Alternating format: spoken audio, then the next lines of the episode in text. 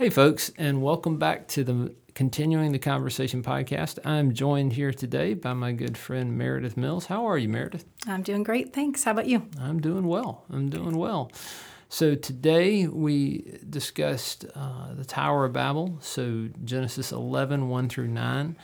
And Carolyn gave just some really good insights, and, and I, I thought did an excellent job of bringing it to bear not only on where our current world is, but also, frankly, where our church is in terms of how we make decisions. Um, Meredith, what, what were your big takeaways? Um, I love today how she said where people are building monuments, um, specifically to ourselves, yeah. Um, God is building movements, um, mm. and specifically covenant, the covenant that will lead to wholeness and to holiness. That's good. That's good. Yeah. Um, that was powerful to me because it got me thinking about the fact that man if if the focus of my life is how do I listen to the Lord and how do I obey his voice that's a successful life. Yeah. It doesn't I don't need more than that. That's enough. Um, yeah and and I think we see these giants, so to speak, of the faith in, mm-hmm. in Scripture, but then we also see people like Enoch, and we don't know much about him. Yeah. But he he walked with God, yep. and that's kind of the only thing we know about him. Yep. And so sometimes God leads people to have huge influence, and sometimes just a small influence. But either way, like you said, that's a win. you know, it's so cool you bring him up. I remember one time the Lord started challenging my thinking on something, and, and he just kind of brought this question in my mind of why why would it only say in Scripture Enoch walked with God and then he was no more, uh, for God took him away? Why why wouldn't it tell us more about what he did? And, and I remember just thinking about that and praying about it. And finally, the Lord just brought it to my mind that anything that we do as an external trapping of, you know, Moses delivers Israel or um, David is king of Israel, all of those things are just kind of external trappings of the core interior reality of just walking with God. Yeah. Like that's what a successful life yeah. is.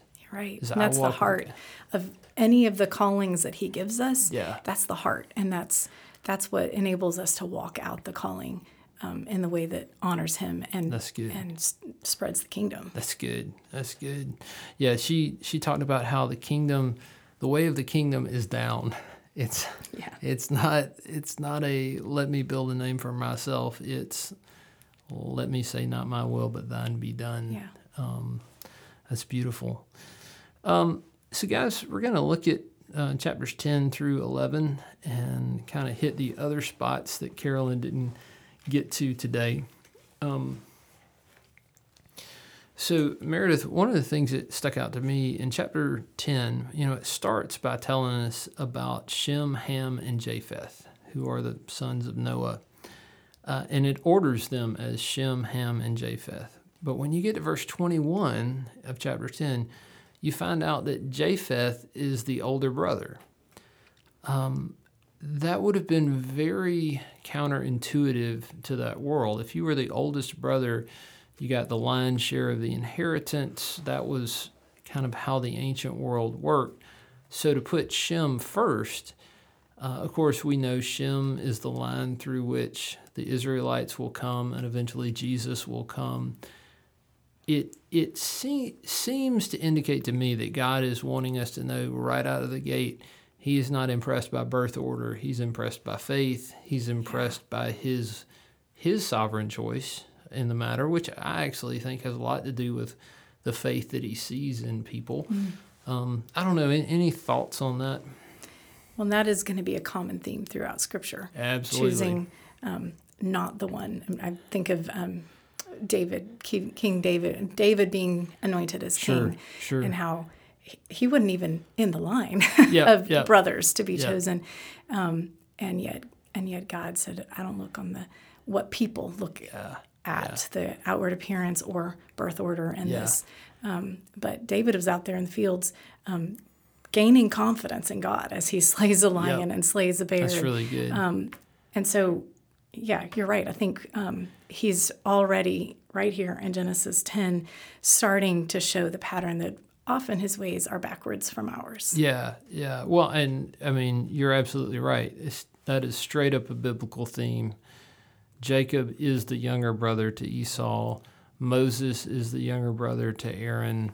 Wow, yeah, David good is point. the youngest of a bunch of brothers. I mean, it's over and over and over again. You see God preferring um, either the one who displays faith or the one of just his sovereign choice. Yeah. Um, but he's not he's not interested in necessarily playing by our rules. I'm glad. Yeah, praise God. yes. Um, verses six to twelve, we are told about the line of Ham. And Ham, of course, at the end of chapter nine, is kind of the cursed branch of Noah's family. So Shem, Ham, and Japheth. Ham, uh, at the end of chapter nine, we're told he does something wrong. Um, there's uh, inclinations that it's probably some type of sexual impropriety. Um, and basically, he's cursed by his father.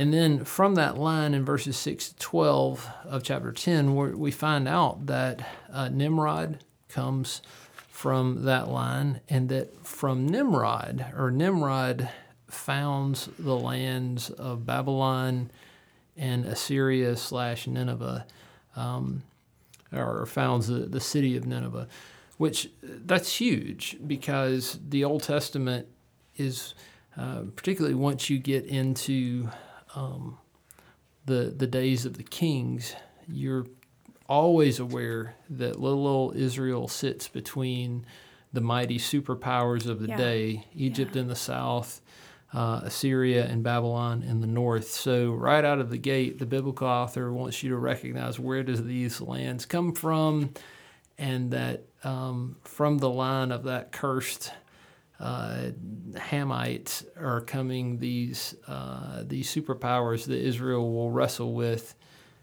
for most of its existence in, the, in the ancient world. Um, we're also told in verses 13 to 14 uh, that from Ham's son Egypt uh, will come the Philistines, who are always at, at battle with God's people. Um, and then, verse 19, we're told that Canaan, who's also from the line of Ham, uh, will give us Sodom and Gomorrah, who Yeah. uh, were among the most wicked people of the ancient world. Um, so this this is the star-studded uh, lineup. Star-studded lineup. Um, what did you? Carolyn talked about how in the ancient world they would build ziggurats, these towers, but the idea was for God to come, the gods to come down to the people. I, T- tell me kind of what your takeaway was from some of the things Carolyn was talking about there. Well, I think it's always been God's desire to be with his people, to Yeah. walk with his people. And we see that from in the Garden of Eden. Mm-hmm. Um, that was the relationship he had with Adam and Eve mm-hmm. from the get go. Mm-hmm. And so I think in each of us is the um, desire for that, whether Yeah. we recognize it or not. And so at the Tower of Babel, as they're building this ziggurat, they're they're essentially trying to regain that connection with God or gods, whoever, whoever they're worshiping, but they're doing it on their own terms. They're, Yeah. they're going to make a name for themselves and they're going to hope this God or gods are going to serve them and help them build this kingdom and this name for themselves. Yeah, that's really good. Yeah, um, Carolyn talked about how bricks were kind of like the uh, ingenuity of the ancient world. Um, but the the thing that's interesting to me when when you read about uh, God calling people to build altars in the Old Testament, He would tell them to build it with uncut stone. Yeah. Uh, so it's always it's it's build an altar to me from the materials that I give you. Mm, yeah, that's a good point. Yeah. Whereas here, it's building a tower out of our own strength, out of our own uh, manufacturing abilities. Um, the the interesting thing, John Walton talks about how that with a, a, a ziggurat, again, you would want the gods to come down. They would typically build a temple beside the ziggurat. And the hope was that the gods would come down and they would enter the temple and you would worship them there. So Walton talks about how essentially this is humanity trying to create sacred space again. Mm. We lost sacred space in Eden. Eden was this picture of kind of the first temple of God where um, he, he creates this sacred space for his image bearers to be. Um, we rebel. We wind up getting uh, exiled from that sacred space, but now we're trying to build a new sacred space on our own terms. Um, and uh, of course, uh, one of the things that Walton talks about is this is um, in the ancient world, you would serve the gods so that the gods would serve you. And yeah. which God, is completely devoid of relationship. Yeah. And and God's God's view of sacred, God's design for sacred spaces is a place where we relate to Him. Mm-hmm. And um, here they're seeking to, to create those sacred spaces yep. so they can get something from God or the yep. gods, um, but not so they can have a relationship with Him. Yeah. Which, I mean, talk about bad religion. Yeah. When you're when you're trying to utilize religion to get God to do what you need Him to do. Yeah, and something we Christians can fall into. Oh my gosh! Oh my gosh! Absolutely. If I check the boxes, then I'm going to earn God's blessing, and He'll do what I want Him to do. and and how many false expectations we create on God, um, because we're expecting Him to play by rules that He hasn't He yes. hasn't signed up for. Um, man, there's, there's like tons of sermons there. Um, so it, it does bring us to think about um, if if the first half of or the first uh, 10 11 chapters of genesis is about uh, paradise or sacred space lost and then attempted to be regained through human effort um, if you project out further into the narrative uh, you get into Exodus, and of course, Exodus, the first half of the book is kind of shock and awe. It's all these amazing plagues and like Moses leading the people of Israel out of Egypt and then crossing the Red Sea. And it's like, man, this is amazing. They make it to Mount Sinai. And then, about the last 15 chapters of Exodus, at least the first five times I read it, just get real boring because they're just like talking about the tabernacle. Yeah. And you, you go, man, those first 25 chapters, they were fun, but now we're just talking about this cord should be connected to this and you should build the, you know, and it's like, from my American perspective, uh, it's, it easily strikes me as, as boredom until I realize, wait a minute, God Himself is finally reestablishing mm. sacred space. Yeah, that's really good. He's like, I'm going to be with my people again. Yeah. Um, so uh, you, you get to the, the word Babel. Um, I read somewhere that it, it sounds like the Hebrew word for confused. I think probably a, the, another way of looking at it is it's kind of a short uh, abbreviation for Babylon. Babylon really becomes this idea of trusting in human strength and power, um, which in an exiled world, in an, a world exiled from knowing and walking in the power of God, that's what we get. Um, yeah. Any other thoughts on chapter 11 before we move on to other questions? No, I'm looking forward to getting into some details on that. Okay. Specifics. Yeah. Okay. A couple last thoughts on chapter 11. So, verse 26, um, the line of Shem comes down to Terah. Terah was uh, has Abraham, Nahor, and Haran. Uh, Haran uh, has Lot, who is Abram's nephew. Uh, and then uh, Haran kind of mysteriously dies, and we're told that he dies in the land of his birth. So it's kind of like his life did not progress uh, much past where he started from. Abram marries Sarai.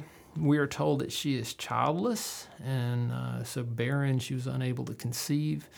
Um, Meredith, from from your perspective, what is the significance in the ancient world of a woman not being able to have children? And that was kind of her, uh, the main thing that women did was childbearing and child Sure. rearing. Sure. Um, also, the security for the future. Um, once their husband dies, their sons will take Yep. care of them. And Yep. so to not have a child was um, not only a stigma, but it was also um, the, the lack of security for your future. Yep. Yep. Um, you were not perpetuating the family name. Yeah. You were also that was your retirement. That was your Exactly. your your stability in the world. So this is a big big deal. It's not. Um, I think I think it's hard for us to appreciate just what a big deal that is Yeah. in today's world, uh, or was in in our current reality. Yeah.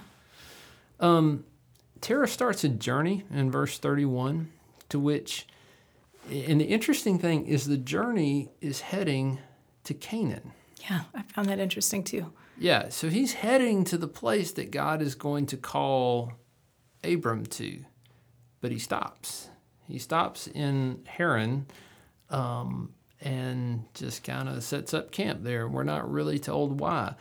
Later in the text, we find out that Terah is a moon worshiper. Um, so he is not serving the God of Abraham, and mm, perhaps, perhaps he was initially called by God. Perhaps he was called to the same. Maybe he was supposed to be the first patriarch, um, and maybe he found a, a land in Haran that just kind of satisfied what he was looking for and put down roots. Um, That's a lot of questions there. Yeah, definitely. So, so my question to you is: in all of this, what are the elements that you see that are foreshadowing Christ? Um, well, I think um, Babel, especially, um, and all of the the story of Babel and the um, themes that under under um, that are at play here are showing the human need or the human brokenness and the need for a savior. That's good. Um, and um, the theme of human evil, it's we've seen that all the way through the narrative from Genesis three all the way, um, and here we just see it's again reaching um, epic proportions, and Yeah. God is about to step in and do something, um, which is. I mean, God stepped in and did something at the at, at when Christ came to, and so Yeah. to me that um, is pointing to just like um, they needed a savior and they needed God. Um, it, it foreshadows the fact that Jesus would that we would all need that and that Jesus would eventually come. Yeah, there's there are not tons of redemptive figures in chapters 10 and 11. Um, certainly, certainly with Noah, you're hopeful that he's going to be the next Adam, that he's going to be this guy that's in a covenant relationship with God and walks it out. But then, of course, like Adam and Eve ate of the fruit, we find out that he's drunk on the fruit kind of thing. And so there's this sense of like he's failed, eh, humanity has failed again. And then the narrative shifts into uh, people like Nimrod, who is uh, a mighty warrior or a mighty hunter before the Lord. Um, my understanding is that in the, the ancient world, kings would be referred to as hunters because you would imagine that in, in, in, in a tribal world, um, the guy who's going to rule the tribe is probably the guy who's uh, biggest, strongest, most capable of taking down uh, and uh, taking down enemies, fighting uh, fighting enemies, but also um, hunt in a hunter gatherer uh, situation. If you're bringing home the biggest game, uh, that Yeah. probably puts you in a place of advantage. Those are speculative thoughts, but those are kind of my rationale with that. And so here is Nimrod. He is setting up uh, Babylon, and then he's setting up Nineveh, which is the capital of Assyria. Uh, and it seems to be that this is kind of um, this is the opposite of the kingdom.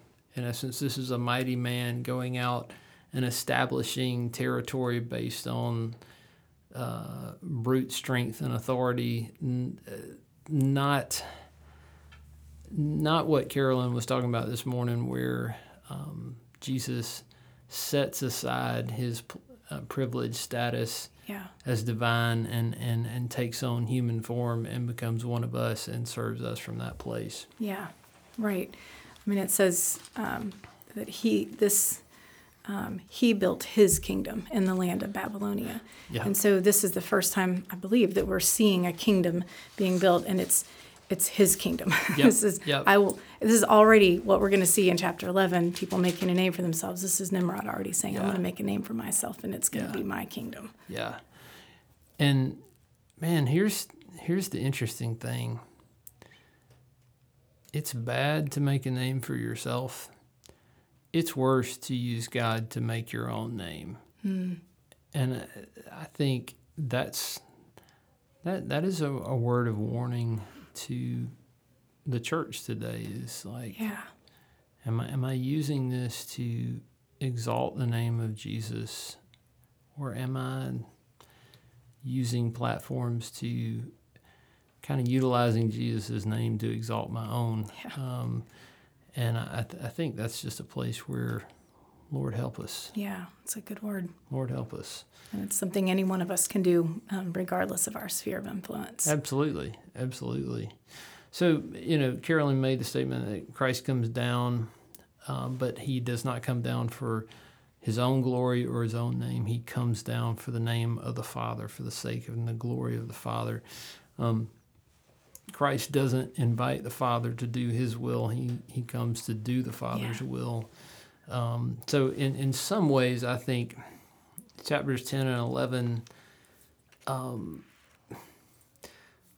help us think about Christ, but from like an upside down kind of mirror opposite vantage point where it's like uh, the chosen one won't be like that. He won't Yeah, that's really Um, good. set up kingdoms for himself. Um, how do you think these chapters reveal the gospel? Well, you know, at the core of the gospel is God reconciling us to himself. And so um, we see God, uh, we see the theme of human evil once again, um, and then God coming down. And um, it, to me, it just is almost like this little microcosm of the gospel. It's just this picture um, of human brokenness, building our own kingdom, making a name for ourselves, spreading violence throughout the earth, harming other people in the process. Um, and then God coming down. Um, God came down at the Tower of Babel, and then um, and then God set back in motion His plan for humanity to fill the earth. And I think that to me is just such a it's like the gospel in a nutshell because that's what He did. He stepped down in Christ when He took on flesh. He stepped into our brokenness and He experienced what it was like to live here in this broken planet um, with human limitations and human heartache, and he experienced human injustice and and violence um, at the cross.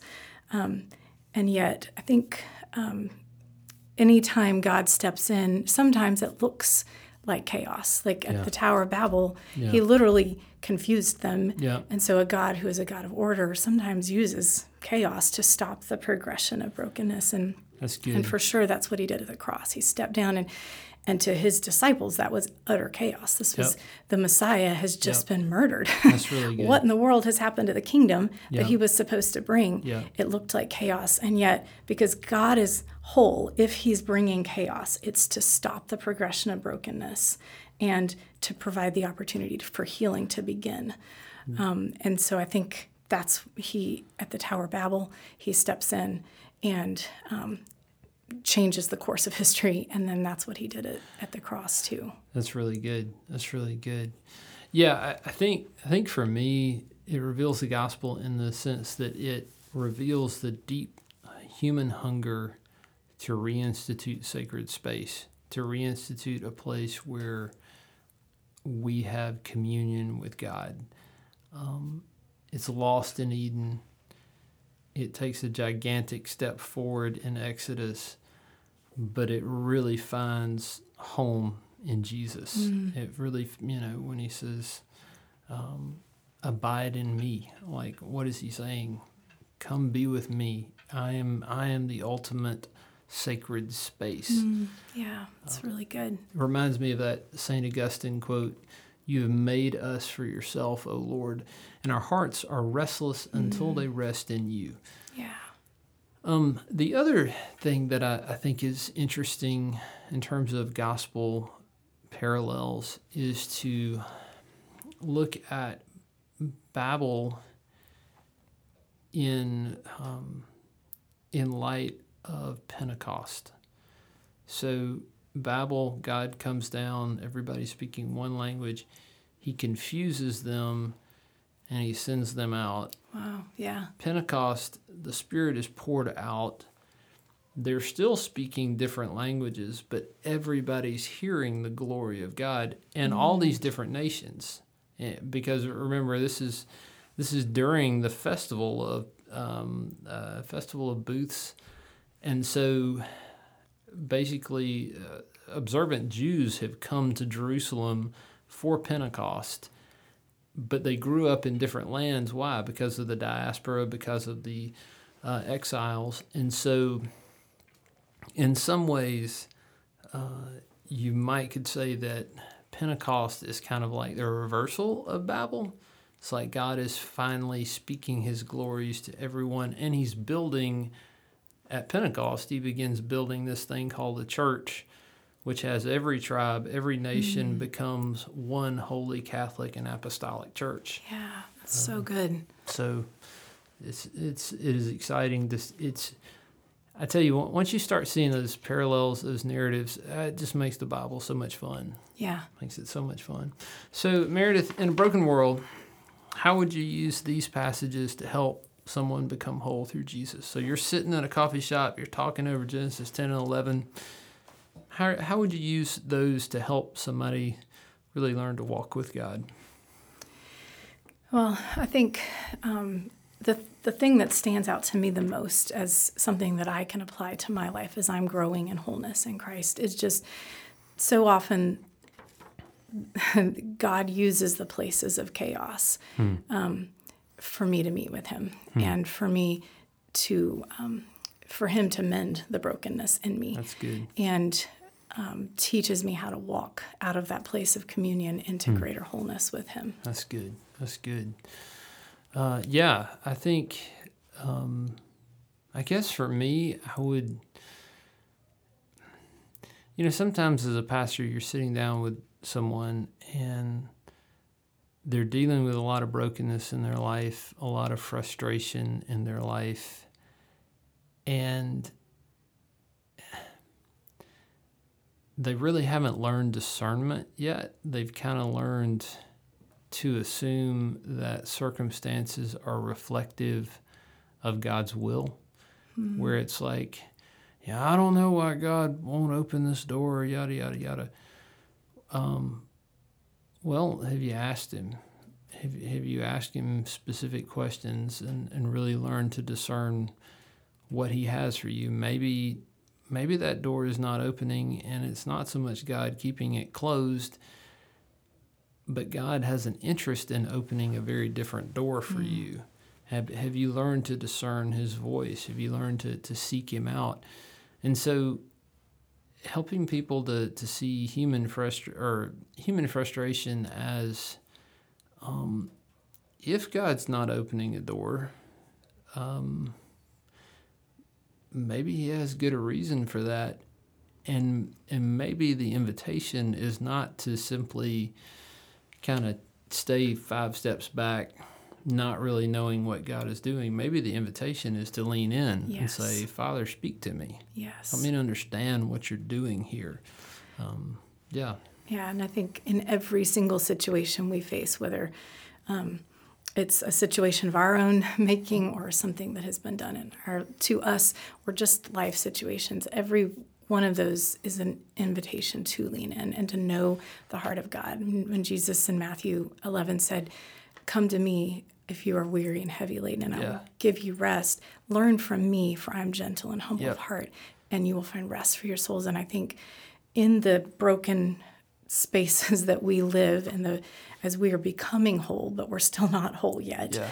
Um, those just the the greater we know God not on an not on a mental level but the greater we know God and experience his heart and his character it may be that he wants to open that door or he has a different door and and maybe the door is not even the the main issue right now to Yeah. him but come come and experience my heart come Yeah. and get to know me because in me and in knowing me and experiencing me you find rest and then maybe he opens whatever door it is but but we're more ready to walk through it because we've experienced him and we're we're kind of taking that sacred space into that next place Man, that's really good. I was, I was at the um, uh, Swamp Park yesterday, uh, and I left my cell phone in my car because I just wanted to do a prayer walk and and talk to God, which was a dangerous thing because I came across multiple snakes, uh, multiple alligators, and I was sitting there going, you know, there's not another soul out here, and I'm just uh, traipsing around without a cell phone.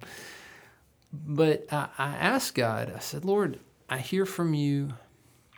You speak to me. We have communion, but we I don't have the closeness of relationship with you that I wish I had. And that I even feel like I'm supposed to have. So like mm. what is missing? And it was the Holy Spirit just brought this to mind. Be now, be here and it hit me. It was like that's the spiritual life. Hmm. The spiritual life is experiencing God by being now, in the now, in this moment, being here, being where I'm at. And it was like the Lord just brought it to my mind that I'm rarely here and I'm rarely now. Hmm. I'm I'm here thinking about the next place I'm going. I'm Yeah. now thinking about 2 days from now and he is so present. Um, so I think part of, I guess, guys, as you're out there, as you're walking through your week, think about, um, don't just think about, find space to just be very present to God. Be there and be in that moment. Be present to God. And, and I, I believe that it is His will that you will experience sacred space with the Lord. Be blessed.